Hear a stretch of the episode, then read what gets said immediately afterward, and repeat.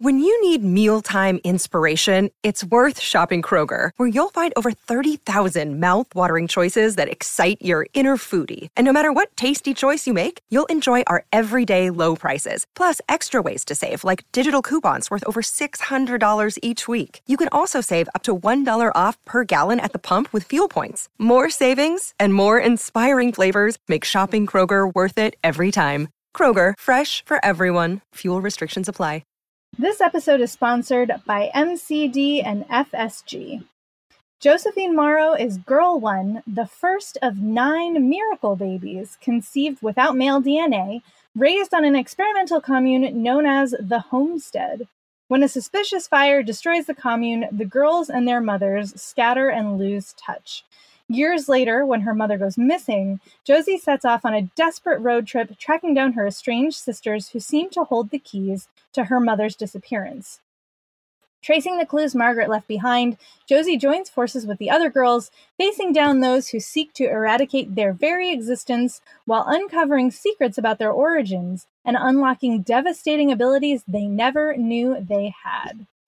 Girl One by Sarah Flannery Murphy is already beloved on Goodreads. It's drawing comparisons to Margaret Atwood and Orphan Black and has a four star rating. And it is destined to be the summer's blockbuster thriller. One user referred to it as Thelma and Louise meets the X Men. Again, that's Girl One by Sarah Flannery Murphy. Welcome to SFF Yeah, a podcast dedicated to all things science fiction and fantasy. This is episode 106, and we are recording on June 10th. I'm Jenn Northington. I'm here with Sharifa Williams, and we're coming to you from Book Riot. Uh, we're actually on take two of this podcast because Mercury is in retrograde, and the nothing technological is, you know, cooperating with us. But here we go, part two. Uh, and today we are going to talk about Howl's Moving Castle, the book versus the movie we were talking about how great rereading and rewatching this was, our cat kismet. So many things are going to be missed. Yeah. Thanks to Mercury in retrograde. I shake my fist at you, Mercury. Yeah. Um, I mean, really, the highlight of our, our previous intro was just that my cat is really good at shedding dramatically. Like, I don't know if that's happening to anybody else given the weather in North America right now, but I think my life is so much made up of Tabitha fur that I don't even notice. when the time comes, I'm just like, yes, I still have cat hair all over my mouth and all over my teacup and all over everything. So So here's the thing that I didn't tell you earlier. I was I was trying to get Rascal to stop yelling at me earlier this week. And so I was petting her, but she was sitting up high and the ceiling fan was on and it oh, created no. this like tornado of hair drifting around in the office. And I was like, what have I done? Oh my goodness. Hair tornado should be like the next Sharknado. I think it's more frightening, to be honest. It is. It's not great. It's not great. well, anyway, okay. So this uh, this episode was inspired by our recent anime episode because we almost talked about Howl on that one, but then we realized we probably had a full episode's worth of feelings about the book and the movie. And now that I've watched and reread it, the answer is yes, that is true. uh, so before we start talking about our news and our thoughts about Howls, I'm going to tell you about our sponsor, which is House of Earth and Blood by Sarah J. Maas. Sarah J. Maas's number one New York Times bestselling Crescent City series begins with House of Earth and Blood, introducing half fae and half human Bryce Quinlan as she seeks revenge in a modern fantasy world of magic, danger, and searing romance. With unforgettable characters, sizzling romance, and page turning suspense, this richly inventive new fantasy series delves into the heartache of loss, the price of freedom, and the power of love. Out now in paperback from Bloomsbury Publishing. This was also the winner of the 2020 Goodreads Choice Awards for Fantasy. And if you are looking for an epic fantasy series to start, you should check out House of Earth and Blood. Again, that's by Sarah J. Maas. All right.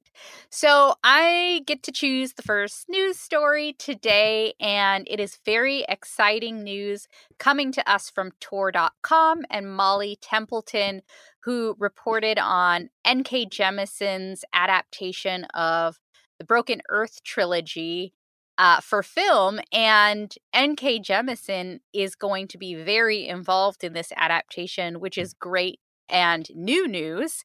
Uh, so we heard about an adaptation, or I guess rumors of an adaptation of the Broken Earth trilogy, which felt like the right sort of thing considering how epic and how cinematic mm. and emotional this trilogy is. And so it seems there's been some developments, and N.K. Jemisin was finally able to talk about some of these developments. So on Twitter, she linked to this uh, deadline piece that Tor is referencing about how N.K. Jemisin is actually going to be involved in scripting the series. So this always gives me a real note of excitement when I hear about the author of a book that is, or a series that's beloved to me and many other people to hear that the author is going to be involved because you never know. Uh, sometimes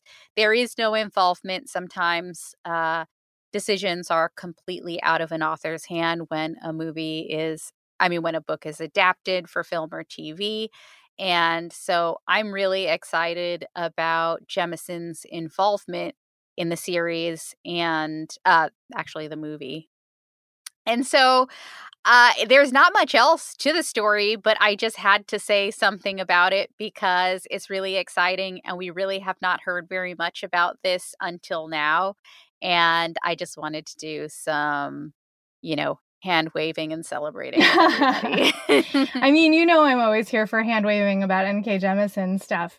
I this is interesting because I remember being really excited that they were going to do it as a TV show when the initial deal happened back in 2017, but that one clearly fell through. It seems like, yeah. And this is a new deal for film with a new production company and apparently there was a bidding war. Like i went and poked at the deadline piece and and it was a it was a bidding war which is cool. Yes. but it it is for films and i i can't imagine that they're only going to do one movie right? There's no way they could squeeze all of the events of those three books into one movie, or at least I would hope they would not try to. So that would be hard. Yeah. And and since Jemisin is involved, I have my fingers crossed that we're gonna get like three solid movies out of this. That's my hope. That's my hope. That would be so, so perfect. Wouldn't it be? I mean, that'd be amazing. So fingers crossed. We'll see what what more news comes in in future. Yeah. Uh let's see. Oh right. So let's talk about the Nebula winners next. Yay. These I know these were just recently announced earlier this week and or earlier this week at the time of recording. Yeah and uh, it was an entirely virtual ceremony for obvious pandemic reasons.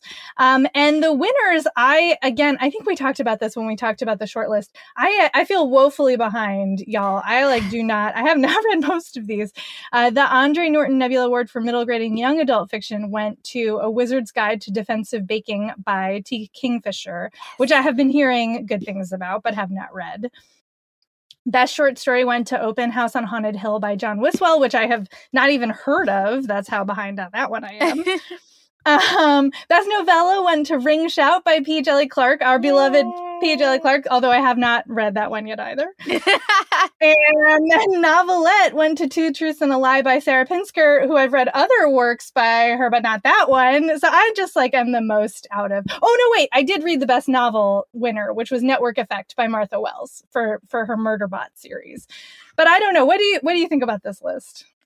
I'm the same. I always have the, this sort of embarrassing reckoning when these lists come out, um, except in very rare instances because some I'm so all over the place with my reading. I'm not always uh, reading the most contemporary things, except until recently when we started talking about some of our uh, our best reads of the quarter and mm, of the year mm-hmm. and things like that. Uh, but generally, I'm just like, what, what, you know, what is uh, hitting my fancy right now, and you know what themes are coming up next. So I'm also woefully behind on these reads. Um, but I plan to to try and catch up. I am glad that I heard about a wizard's guide to defensive baking from one of our newsletters. I can't remember which one. Um, but I remember being very excited about it. And now I'm like patting myself on the back for requesting it from my library because nobody had it on hold at the library. And this was before the oh. list came out. And so now I know there are people who are probably looking this book up, and I'm like, you know, too late because I already, I, I already. so. well done, well done. I'll return it in a timely fashion. Don't come after me, people. I promise but yeah, this is a really this is an exciting list. It's not like as overwhelming as some of the other lists are uh, when right. you see it all together. But I am really excited and happy for the winners of the awards. So congratulations to everybody. Okay, well, my next one is uh, another adaptation news story, but it's a little bit, it's kind of like a womp womp story coming from mm-hmm. IO9 um, being reported on by Charles Pulliam Moore.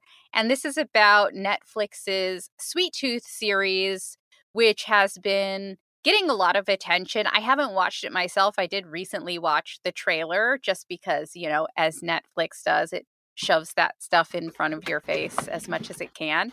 Um, and it's it's a good trailer, I will say. Really good trailer. It's very like you can tell some money went into this uh, yes. series. It's it's real cool looking, and everything about it except for this advertisement sounds amazing. So this is an adaptation of Jeff Lemire's. Uh, I don't know if I'm pronouncing that right, so apologies. That's that's how I've always said okay. it. Okay, Jeff Lemire. I could be wrong. But... Correct me if I'm wrong, everybody. Uh, DC comic series Sweet Tooth. So this is an adaptation of a comic, and it's about half human, half animal hybrids who suddenly appear during a pandemic, and a lot of humans who are not these hybrids start to hunt and murder the hybrids. They are terrified of them. They don't know why they're being introduced into the world. So already sounds like really fraught and you know um really tricky territory and then netflix decided on the june 4th weekend edition of usa today to produce this advertisement and this was also usa today agreeing to this um, mm-hmm. obviously they had to so there was a full front page advertorial that showed news basically in air quotes about these half human half animal hybrids and for like if you didn't know about the series it looks just like a front page story there is very little from what I can tell from these photos of this edition, there's very little that shows that this is an advertisement. And normally I would be like, well, uh, this is such a wild and out there story. Why, like, you know, who would believe it? I I would just be like, oh, is USA Today turning into the National Enquirer or something like right. that? But there's been so much about misinformation in news and problematic content and, you know, incitement of fear. And also that this is kind of like a sensitive topic that also has some parallels with timely topics uh, that are actually occurring in the real world. Mm. It was mm. just such such a poor decision making process happening across the board and there seems to be according to this story, um, I don't know if there have been any updates since it was published uh, Tuesday of this week that we're recording, but it doesn't sound like there's any sort of recognition that this was problematic or any acknowledgement that maybe there was a misstep here in putting this edition out. So I was just like, why are we doing this? like, right. why is this happening? Who makes these decisions? And I'm just like frustrated with people and the world and media right now. Yeah, this is it's a real misstep by the marketing team to understand the like read the room i guess is the phrase that i'm yeah. gonna go with um and i can totally imagine that marketing meme they're like oh it'll be so edgy and innovative but yes. like you have to think about yeah, you got to read the room. I just, you know what this reminds me too of Sharifa is when they had those handmaids show up to South by Southwest. Do you remember? Yes. When Hulu Ugh. did that for the premiere of the show and it was like so ill considered and weird. Like that's what this feels like to me is marketing departments are like, we have to do something big and splashy and like unexpected. So let's do this. And you're like, y'all, like, think about it for a minute. Just think it all the way. Think it all the way through. Perhaps, yeah, and would be a good idea. There's already so much fear about the pandemic, and I didn't realize until I read this that this was like the the story takes place um, yeah. um, amidst against the backdrop of a pandemic and i'm just like please just let's not do anything else to like right. stir this pot like i just can't anymore so no, I know. Yeah, I love also the the the IO9 reached out to Netflix and they were like, "We will not have anybody available to comment like, on what does this. that even mean? like, okay. like, we're not going to talk to you about it. Like, all right, cool. Netflix has has made some very dicey marketing decisions on other sensitive properties as well. Uh, so I'm not. I wish I could say I was surprised. I'm not. Mm-hmm. It's you know, it's it's just. Ugh. Ugh. Thumbs down.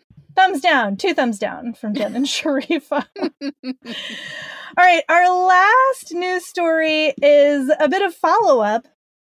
It is just perfect timing that uh, there is some new news about the Cowboy Bebop series. It's actually got an air date. Yay. So before we talk about that, though, I want to shout out our dedicated listener, Bonnie, who always sends in great feedback, um, who shared after listening to the Cowboy Bebop episode that uh, I adore Cowboy Bebop, and I may be the reason I have a corgi mix today. I oh. cosplayed as Ed once, but I did not have Ein with the outfit. I love hearing this story. Thank you so much for sending it in. I love it. Always send us your cosplay stories, y'all. SFF yeah at bookriot.com. I want to hear them. I wish I could see this photo too. I know there was not a photo attached, but maybe okay. she'll hear this and send one in. But you don't have to, Bonnie. Don't worry about it. um, but anyway, so the news is also from Tor.com, reported on by Molly Templeton, that there, like, finally, there was all kinds of delays due to injuries and the pandemic. Um, but Netflix's live action Cowboy Bebop is going to stream in the fall. And even better news to my mind is that the original series composer Yoko Kanno is on board Yay! and the like we talked about this and music is such a big part of that it's show. so good. It makes it really does make some of those scenes really come to life. Yeah, like the whole aesthetic is so wrapped up in the soundtrack. So I'm just freaking delighted that that that's part of what we're going to get. I will say, Sharifa, I don't know if you watched this little video that's embedded in here. Oh, I didn't. Darn it. Well, it's okay. okay. I just have to tell you that I have concerns about the hair that is on John Cho's. Oh, no. Like, I guess they were trying to. I like. I hope it's. First of all, I really hope it's a wig. Second of all, I, they were like somehow trying to like get that jet hair spike not Jet, Spike, oh, right? Oh yeah, Spike. Am I yeah, about? main character. Spike. They were trying to, yeah, they're trying to get that Spike hair, but it, I do not like it. I love, I love John Cho. I just do not like this hair choice that they have made, or at least I, I don't know if this is the final hair. Like maybe this is just what his hair looked like during the filming of this little teaser. But oh no, I'm, what if it's just? I'm not on board. I'm not on board. Um Oh, I see his I see in the um is it the picture, the little picture of him in the Twitter box where he has like the It's, it's like kind of, of like flip. floopy. Yeah, it's not I'm not on board. Wow, yeah. That's interesting. Yeah, it's a choice. they they made a choice. Um, I will say though that y'all should click through. They there's a link to a video, a behind the scenes on set video shot from a corgi eye view, and that is extremely cute, and I do recommend it. So, uh, this is super exciting, and I am now convinced that we speak things into being because we literally were just talking about this. Like, it's true. It's obviously due to our influence. That's how big of a deal me. we are, you guys. yeah, nobody can tell me otherwise. oh, I, that hair, though, we have a problem well, that was good news to end on. Yeah. All right. So let's see. Let's do our second sponsor and then start our Howl discussion. Our next sponsor is The Nature of Witches in Hardcover by Rachel Griffin. For centuries, witches have maintained the climate, but now their control is faltering as the atmosphere becomes more erratic. All hope lies with an ever witch named Clara. In autumn, Clara wants nothing to do with her power. The price, losing the ones she loves, is too high. In winter, storms rage, and Clara accepts that she is the only one who can make a difference. In spring, Clara falls for Sang. As her magic grows, she's terrified she'll lose him. And in summer, Clara must choose between her duty and the people she loves before she loses Sang, her magic, and thrusts the world into chaos. I have to say, I love this idea that witches are trying to combat climate change. Like, that's awesome. Yeah. And um, so, as you might have been able to tell, this is a contemporary fantasy. It deals with climate change and the environment. And this is interesting. The author, Rachel Griffin, is a certified weather spotter, which is Ooh. not a thing I knew about before reading this ad spot. So, I've learned something new. And yeah, we've got witches, we've got boarding school, we've got climate change. So this is a page turner as well. Definitely something you will want to check out. Uh, again, that's The Nature of Witches in hardcover by Rachel Griffin so cool. All right, let's see, Sharifa. I want to start off with this very important howl. Qu- no, yeah. I take it back. I want to oh. start off. I I take it back. Let's start off with our howl backgrounds because I think we came to this property in two different ways. I read the book first when I was in I probably my twenties actually, and then I saw the movie a couple years after having read the book. What? How did you come to Howl? I came to it in the opposite way. I definitely watched the movie first and had no idea, even though it says in the opening credits, like I must have just been like uh, eating popcorn or something right. during that moment because I did, did you see it in the theater? I think I saw a re screening of it in mm. like the mm. historical theater that was local to me at the time because they did gotcha. some Miyazaki rescreenings. Um, I think it was one of those festivals uh, mm. where because it was it was very uh, it was like I remember it being an eventful thing, and I was already mm. into Miyazaki. I'm pretty sure I saw this after I watched Spirited Away. Okay. Um, maybe I might be getting that wrong. But anyway, I saw the movie first and it spoke to me very much. And then I did I realized I think because of a it was probably a book riot post actually mm. in my 30s. Hmm. I realized it was based off a Diana Wynne Jones book and I was like, I love her. Like how, what how? and so I read the book then and in that moment, I, I definitely was making my side by side comparisons, but it had been a minute um, since that read, that first read of the book. And I hadn't watched Howl's Moving Castle in a while. So it was really interesting to come back and revisit it. And every time you reread or rewatch something, you learn something new. So yeah, the process yeah. was really interesting. Yeah, I agree. I agree. We'll get into that more, but now let's do my very important question. Yes. Which is that if you were a Howl character, either from the book or the movie, which would you be? I gave this long I, I like thought about this like I was making a decision about, you know, where to retire or something. like I gave it a lot of thought because I there pluses and minuses to being mm-hmm. each character. Mm-hmm. And so what I landed on is Markl of the movie. Oh, that is not at all what I was expecting you to say. That's fascinating. Tell us why. Yeah. So, okay, Markl isn't, this doesn't necessarily mean Markl is my favorite character. No. Right. Um, but I was just like, Markl has it so easy. Like, he kind of just hangs out in Howl's Castle. And I know he has some moments where he's just like, irritated by Sophie, irritated by Howl, irritated by Calcifer.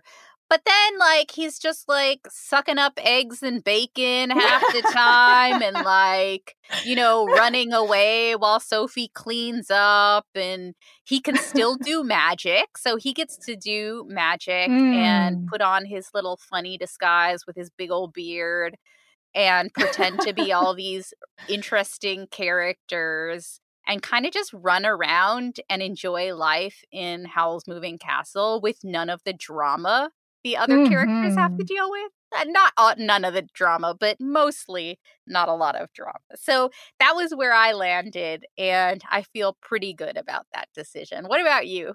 I love that answer. That is an amazing answer.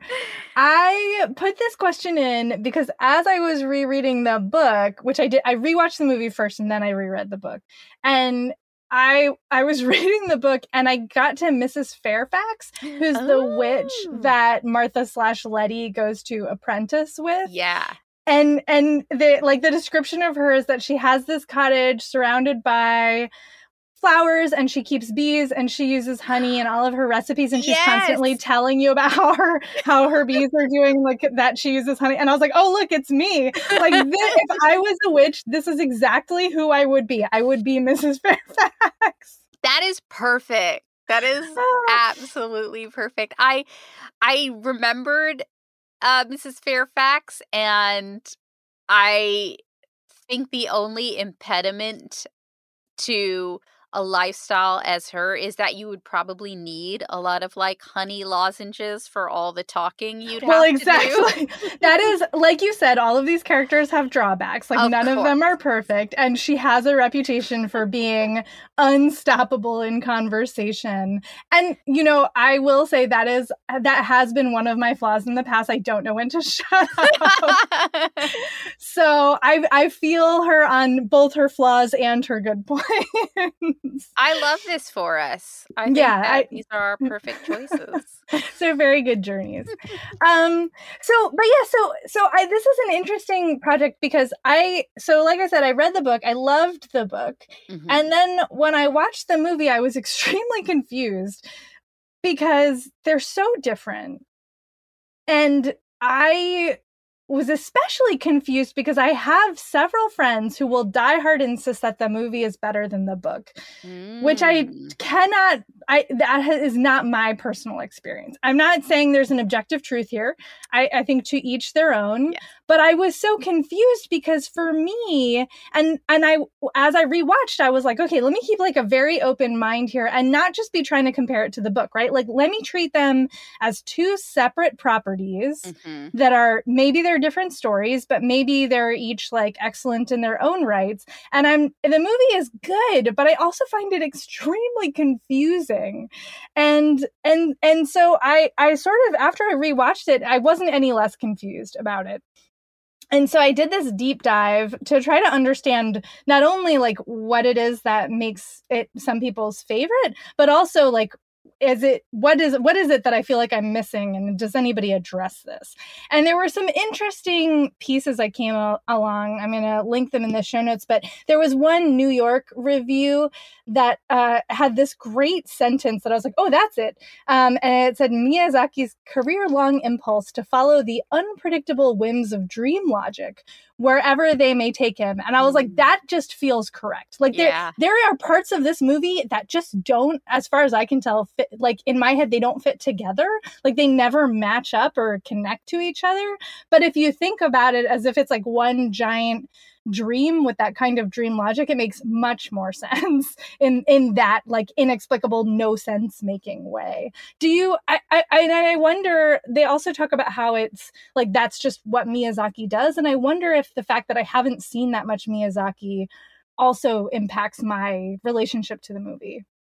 Yeah, I would say I've wa- I've watched a lot of Miyazaki, and there is always an element of what the heck is going on here, and how does this make any sense? Mm. And I think that the thing that speaks to me most, or the way his movies speak to me is that I do I know I'm just going along for the ride. Like Mm. I just sort of have to let go of the impulse to try and make sense of things because and I don't think I really even before I saw this link, I hadn't really thought about that at length, but I watched uh I did the rewatch with my partner and I was kind of curious about how he would respond to it as somebody who also hasn't watched a lot of Miyazaki and who hasn't Mm. read the book or ever watched the movie. And at the end of it, he just kind of like we were in sitting in silence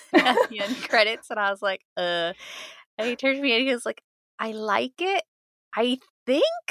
But it was very much a what how does this make sense in the end and i was like yeah you know what it it really makes very little sense some of the bits uh so i totally understand that and i think that in order to enjoy it you do sort of just have to abandon logic and i have definitely even uh, having read the book i i purposefully consider them as two very separate things. So if Mhm, somebody asked mhm. me, would do I like the book better than I like the film or vice versa?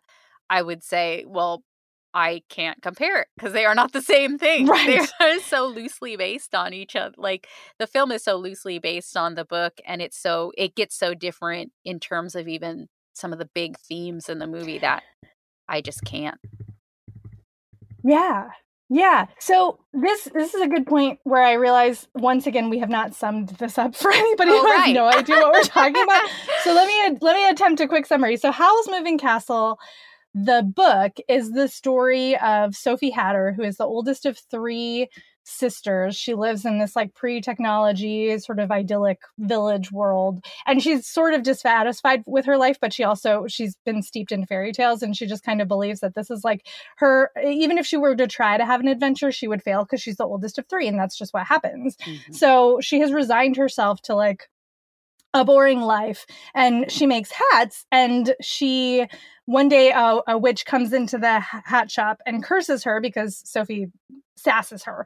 And so sophie now is like turns into a 90 year old woman instead of an 18 year old woman and decides that well she's got nothing left to lose she might as well go on an adventure she meets this wizard howl who has a re- reputation for eating the hearts of young girls and then like hijinks ensue and there's a little fire demon named Calcifer, who is like an all-time favorite, I think, for anybody Yes. who's either watched the movie or read the books, um, and several other characters.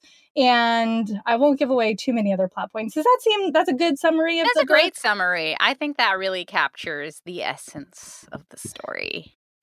And then the movie and and this was another thing i read up on in in the book there is a mention of the king of the place that sophie lives is afraid that his neighbors are going to make war on him and and he needs his missing brother back which is one of the missions that howl and sophie have to go on the movie is takes place in the middle of a war and it's like kind of steampunky right like there's a very Yeah. steampunky feel i think to it and and the movie kind of take it loses one of the sisters um, it changes around a bunch of minor characters roles and Mhm. it's it seems to me and you can tell me if you think this is fair that it's very much more about sophie trying to save howl from losing his humanity as he interacts with the war Yeah, I would agree with that. Um it is very much more focused on this dynamic between Sophie and Howl because in the book there are all sorts of storylines that are happening, but Mhm. here specifically it is very much about Sophie, you know, um making sure that Howl doesn't lose his humanity and also this sort of developing romance between them uh, which was some of this stuff was it felt very much within this uh, sort of template that Miyazaki has, which I admittedly love a lot. Uh, Mm. but it followed some of that that template and I thought it was interesting that in the beginning it felt even with a bunch of changes to the storyline and the characters, there were some Hmm. moments and scenes where I was like, wow, this is almost like verbatim what happens Yes. in the book. And then as the story progresses, it's just like you get farther and farther from the original text, which is uh interesting. Yeah, I I will say that the first half of that movie is is my favorite probably just because there's so many amazing moments that are straight out of the book like the the reveal of Howl's castle which as you might Mm. guess from the title moves around on chicken legs uh in, in the movie is so good. I mean it's so funny. It's so vivid and like ridiculous looking. It's just amazing. Um, and there are several other moments like that where the movie just perfectly brings to life this great moment from the book. And I'm just like, oh, there it is. Like, it's so good. Yeah, I particularly enjoyed the way it capitalized on Diana Wynne Jones' sense of humor, especially Yes. in the form of Calcifer, which I think is why so many people love Calcifer. Hmm. Uh, and if you didn't, if listeners didn't know, uh, Calcifer in the movie is voiced by Billy Crystal. which I Yeah. thought was hilarious. I was like, I know that voice. Uh, Yep. but it's very like the comedic timing is so good and that's why diana wynne jones books captured me when i was like reading them as a middle grader but also like today because there's just such a, a great streak of humor in there not just with calcifer but with other characters as well Yeah. Oh, I totally agree. And um and I- actually really liked some of the additions. Like there I don't know that there are many people who could pull off an action sequence that's just two elderly women trying to make it up a giant flight of stairs. oh my goodness But yes. that sequence is so great, except for one of my biggest problems Mm. with the movie, which I think is a pretty classic issue in a lot of media, is that there is some real fat phobia in the movie around the the Witch of the Waste. Yeah, I definitely cringed, not for Yeah. the first time, at watching some of those scenes with the Witch of the Waste. And in my head, I was just like, why is this even necessary? Like, Yeah. it wasn't. Right, you can make her bad without it being about what her, you know, body looks like. Yeah. Um, yeah but but but you know it- there are like the fact that like these mortal enemies are making their way up this staircase and then sophie is like cheering her on. I mean I it's just such an interesting character moment. Uh plus of course the dog. I mean you gotta love a dog. Um That dog was hilarious. I love the reveal of like Sophie's been talking to this dog like it was Howl all this time. And right and it's not how Whoops, spoiler it's so good it's so good it's so fun. It's so funny. Yeah. Um, but yeah, I loved that. And uh, speaking of Sophie's characters specifically, and these, you know, she's such a complex character in both the book and the film, in Mhm. that she's this very like stubborn, determined, pretty bossy person. yes And firstly, I love to read these stories about older people you wouldn't normally find as the main character, even though Sophie is an 18 year old in a Mhm. 90 year old woman's body. Like, Sophie truly embodies that age and Yeah. you know for obvious reasons and so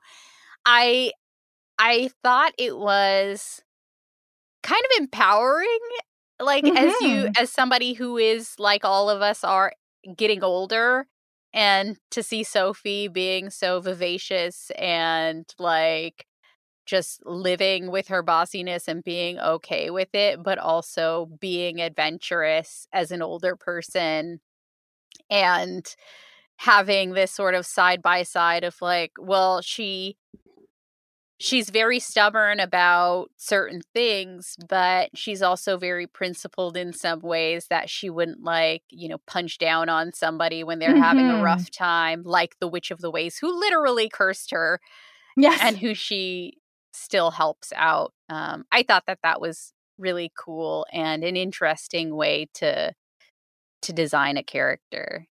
Yeah, I love I do love book Sophie more than I love movie Sophie because Same. you get this great context for why she's so shut in at the beginning of the story and why she just like doesn't she's not living her life. And and i love the the way that jones shapes that storyline and then like gives her this adventure to teach her like you know how to find herself regardless of what else is you know other people's expectations or these messages that she's internalized. It's such like a great like you said is very empowering in all of these different ways and i i love that. Yeah. um i also i will not say specifically because I feel like it is kind of a big spoiler, but I love that the book is a portal fantasy in a way that is really unexpected. Yes. And yeah. I missed that in the movie, but I don't know how you would have put it in the way that Miyazaki reimagined it. Like it just wouldn't have fit, but I did love that about the book. Yeah, I couldn't remember if this was something I this moment um was something I had made up in my mind because it, it was so strange and mm-hmm. i found the the change of scenery and with this portal uh storyline so interesting and so yeah. fun but i was mm. really glad to see that or to read that i was not imagining that whole scene in that moment so yeah that was yeah, really cool it's really cool. Uh, and I, I did, I will say on the movies, like there were so many great moments in the movie. I don't want to like totally put it down. I just, uh, like I said, I found it confusing and that I think that's by design. So I'm, I'm, I'm wrapping my head around that. But the other thing that I thought was really interesting is that Miyazaki had said in interviews that this was his favorite movie that he has ever made. And one of the things that he was doing with it was trying to illustrate the ridiculousness of war. And like I think that once I knew that, it clicked a few things into place for me like because really like the characters who are making war in the movie have absolutely no reason. Like there's never any actual real reason to do it. And then even the stopping of the war doesn't get a real reason. And Miyazaki has said in interviews like it is just senseless and pointless and I wanted you know he wanted to show that on the screen and I that you know sort of casts that in a whole new light for me. Yeah, I hadn't read his comments about his thoughts like I I got from watching it that there was the, this anti-war sentiment and mm-hmm. that Miyazaki was trying to accomplish something by showing this um, or by including the storyline and making it very central of this war that's happening and how it transforms mm-hmm. some people into literal monsters. Yeah. And I thought always thought that was interesting, but I I didn't understand the resolution. I thought that, you know, it was like a lot of things sort of abrupt and not mm-hmm. terribly satisfying. Um, right, right. So it was, I was really interested in when I read that article you linked to, uh, to hear his thoughts about that. And yeah, I like, I thought that the, I thought that the war elements were really disturbing sometimes. Yes. And Howl's interactions in those moments were disturbing as well. And so it was definitely powerful the way mm-hmm. he symbolized it and the way he depicted it. Um, but it brings another layer when you actually hear from him about how he was directing those moments. Um, yeah, yeah, yeah, really interesting. Yeah. Uh, let's see. Oh, I know. So you you had this in your notes about the cottage oh, yes, yes. ASMR. I loved it so much. So one of the big things, I think that one of the things that really helps me get out of thinking too logically about some of the storylines of Miyazaki's films is just that everything is so stunning and mm-hmm. including like the sound effects and you know, the visuals. It's just so detailed and so, I don't know, moving, I guess is the word. And when I was watching it again, I I have a habit of watching ASMR videos or having them in the background, especially mm-hmm. like cozy atmosphere YouTube videos. And so when I was watching it, I was like, so many of these moments are just like cottage core ASMR. and maybe this is like, maybe this is what I've been living for watching all of these movies. Maybe this is just like a lifestyle I want in my ears and in my eyes. And then you found yeah. actual YouTube videos. So, so this is the story about this thing. So first of all, I think that is a hundred percent legitimate. And I agree. Those moments, again, some of my favorites were just there's you're just immersed in this atmosphere and it's magical and it's soothing and it's beautiful and you're like i mm-hmm. never want to leave this like this minute of film like i just want to live in this minute of film for the rest of my life and then as i was prepping for this un completely unbeknownst to this friend one of my friends chatted me a link to a she was like, "Oh, here's a great atmosphere for while we're working," because she also works from home. And I click it, and what is it but what? a loop of no true story? It's this loop of Howl sitting in front of Calcifer with the rain falling outside and the fire crackling, and then classical music from the score behind. And it's like I was just like, how did she know? It's like she she just felt the howl vibes from afar or something. She's a witch. And she is a witch. She is a witch. Emma, if you're listening, you're a witch. And then and then so I left it on because obviously. And then it you know how YouTube does that thing where it just plays you the next one without mm-hmm. telling you? And I suddenly realized I was listening to something else and I click over and it's Howl lying in his lush green magical bedroom with classical music playing and like the sound of like tinkling in the wind. And I was like, this is this is uncanny. It's uncanny.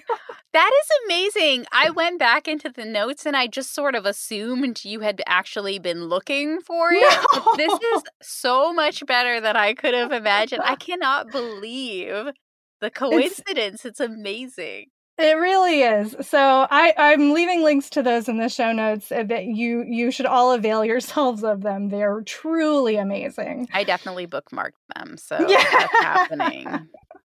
it's so good. It was it talk about kismet. So much kismet. Uh, so I wanted to ask, since we already talked about uh, who we would want to be, did you have a specific favorite character from the book or the film? Oh, that's so hard because Sophie looms so large. I know. I but know. It's yeah, it's really difficult to like see anyone else aside from her. Let me think about this for a second. I Do you want me to talk about mine while you Yeah, you talk about yours. yours. Okay, yeah. so mine is now it just feels predictable because we've already talked about it. it. Is definitely Calcifer. And that yeah. was I kept trying to make Calcifer into my character I would want to be. but Calcifer is in such a unfortunate position of mm. being this hmm. fire demon who is stuck in this like he is burning in this hearth and he's just like sitting around whining and complaining all day every day and he needs this curse lifted off of him, but he cannot do anything about it. And he seems, especially when, like in the book, he is there are pathetic moments from him, and and in the film, there are definitely moments where it's just like he's being brought out into the rain and he's being put into a cup while you know, the ash is being cleaned out. And I just like laughed and felt sorry for him at the same time. He is such a tragic, comedic character. I would read a book about Calcifer uh 100%. 100%. 100%. I guess so. As I'm sitting here thinking, I think, and this is sort of a mirroring what you did earlier, but Michael from the mm. book who is so Markl and Michael yeah. are in theory similar characters in that they're both apprentices, but like movie Markl is like a literal child. Yeah. a child baby. and and Michael is a teenaged apprentice uh, in the book. Yeah. And I actually really love Michael because he is so like put upon. He's the one who tries to keep Howl from spending all of the money on like clothing as opposed to, you know, food. and he's trying to learn magic, but Howl is a very inconsistent teacher. So he's struggling with that. And then Sophie shows up and is just like getting all up in his business and, you know, making everything more complicated. And he's just trying to keep everything together and running smoothly. And I have a lot of sympathy for that kind of character. And so Michael might be like, aside from Sophie and Calcifer, who are so wonderfully drawn in both the movie and the books. Like they're just so great. Um, but Michael, Michael from the book might might be my next favorite. That's a good pick. Michael, it was really interesting to like consider the differences between mm. Michael and Markl. And for a second there, I thought I was getting the names wrong when I was right. like writing it out my notes and things like that. But I was like, wait, no, those are two different names, but they are maybe the same ish character. Yeah, I had to look it up. I was like, are they saying what name are they saying yeah. in the movie? I can't tell. so Yeah, but I I mean all of the characters in the book are so great. And there are mm-hmm. so many characters in the book. Yeah. Um, that it it's really difficult to choose from. I could choose like many more to yes. love, including. I mean, just sort of all of them, right? Yeah, like all, all, of them. them. They're all so of good. Them. Well, this this has been a very enlightening discussion for me. I'm glad we did this because Good. it really has given me a new perspective on the movie, which I don't think, you know, will ever be my favorite, but I really I feel like I get it a lot better now. That's fair, and I'm glad you enjoyed it at least a little. I do think you should watch Spirited Away if you haven't already. I, so I have seen that okay, one. good. I have seen that one, and I, I do I did really love it. I watched that in college, and I believe. Okay. And I, I oh. did love that. And I it's not that I don't mean to watch more Miyazaki, especially now that they're all on HBO Plus, which I have. I just keep forgetting. I just keep forgetting. That's okay. We watched yeah. Howl. We watched Howl. Maybe I'll watch My Neighbor Totoro next. We'll see. I love happens.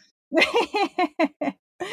All right. Well, this concludes our discussion. Uh, we would love to hear your thoughts on Howl the book, Howl the movie, um, Miyazaki, whatever. Send them on in. SFFyeah at bookriot.com. Thank you to our sound editor, DR Baker, for dealing with all of our mercury induced technological difficulties and taking out our flubs. We appreciate that.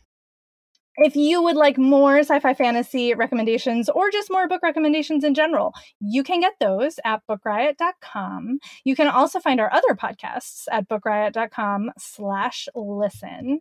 And thank you, as always, so much for listening. We so appreciate it. Uh, if you feel inclined to leave a review on Apple Podcasts, we appreciate that too. Helps other people to find the show. And in between shows, Sharifah, where are you at? I'm on Instagram at S Williams. That's S Z A I N A. A.B. Williams. And you can find me on Twitter and Tumblr as Jenn IRL. That's Jenn with two N's, IRL. Or on Instagram as I am Jenn IRL. And we will talk to you next time.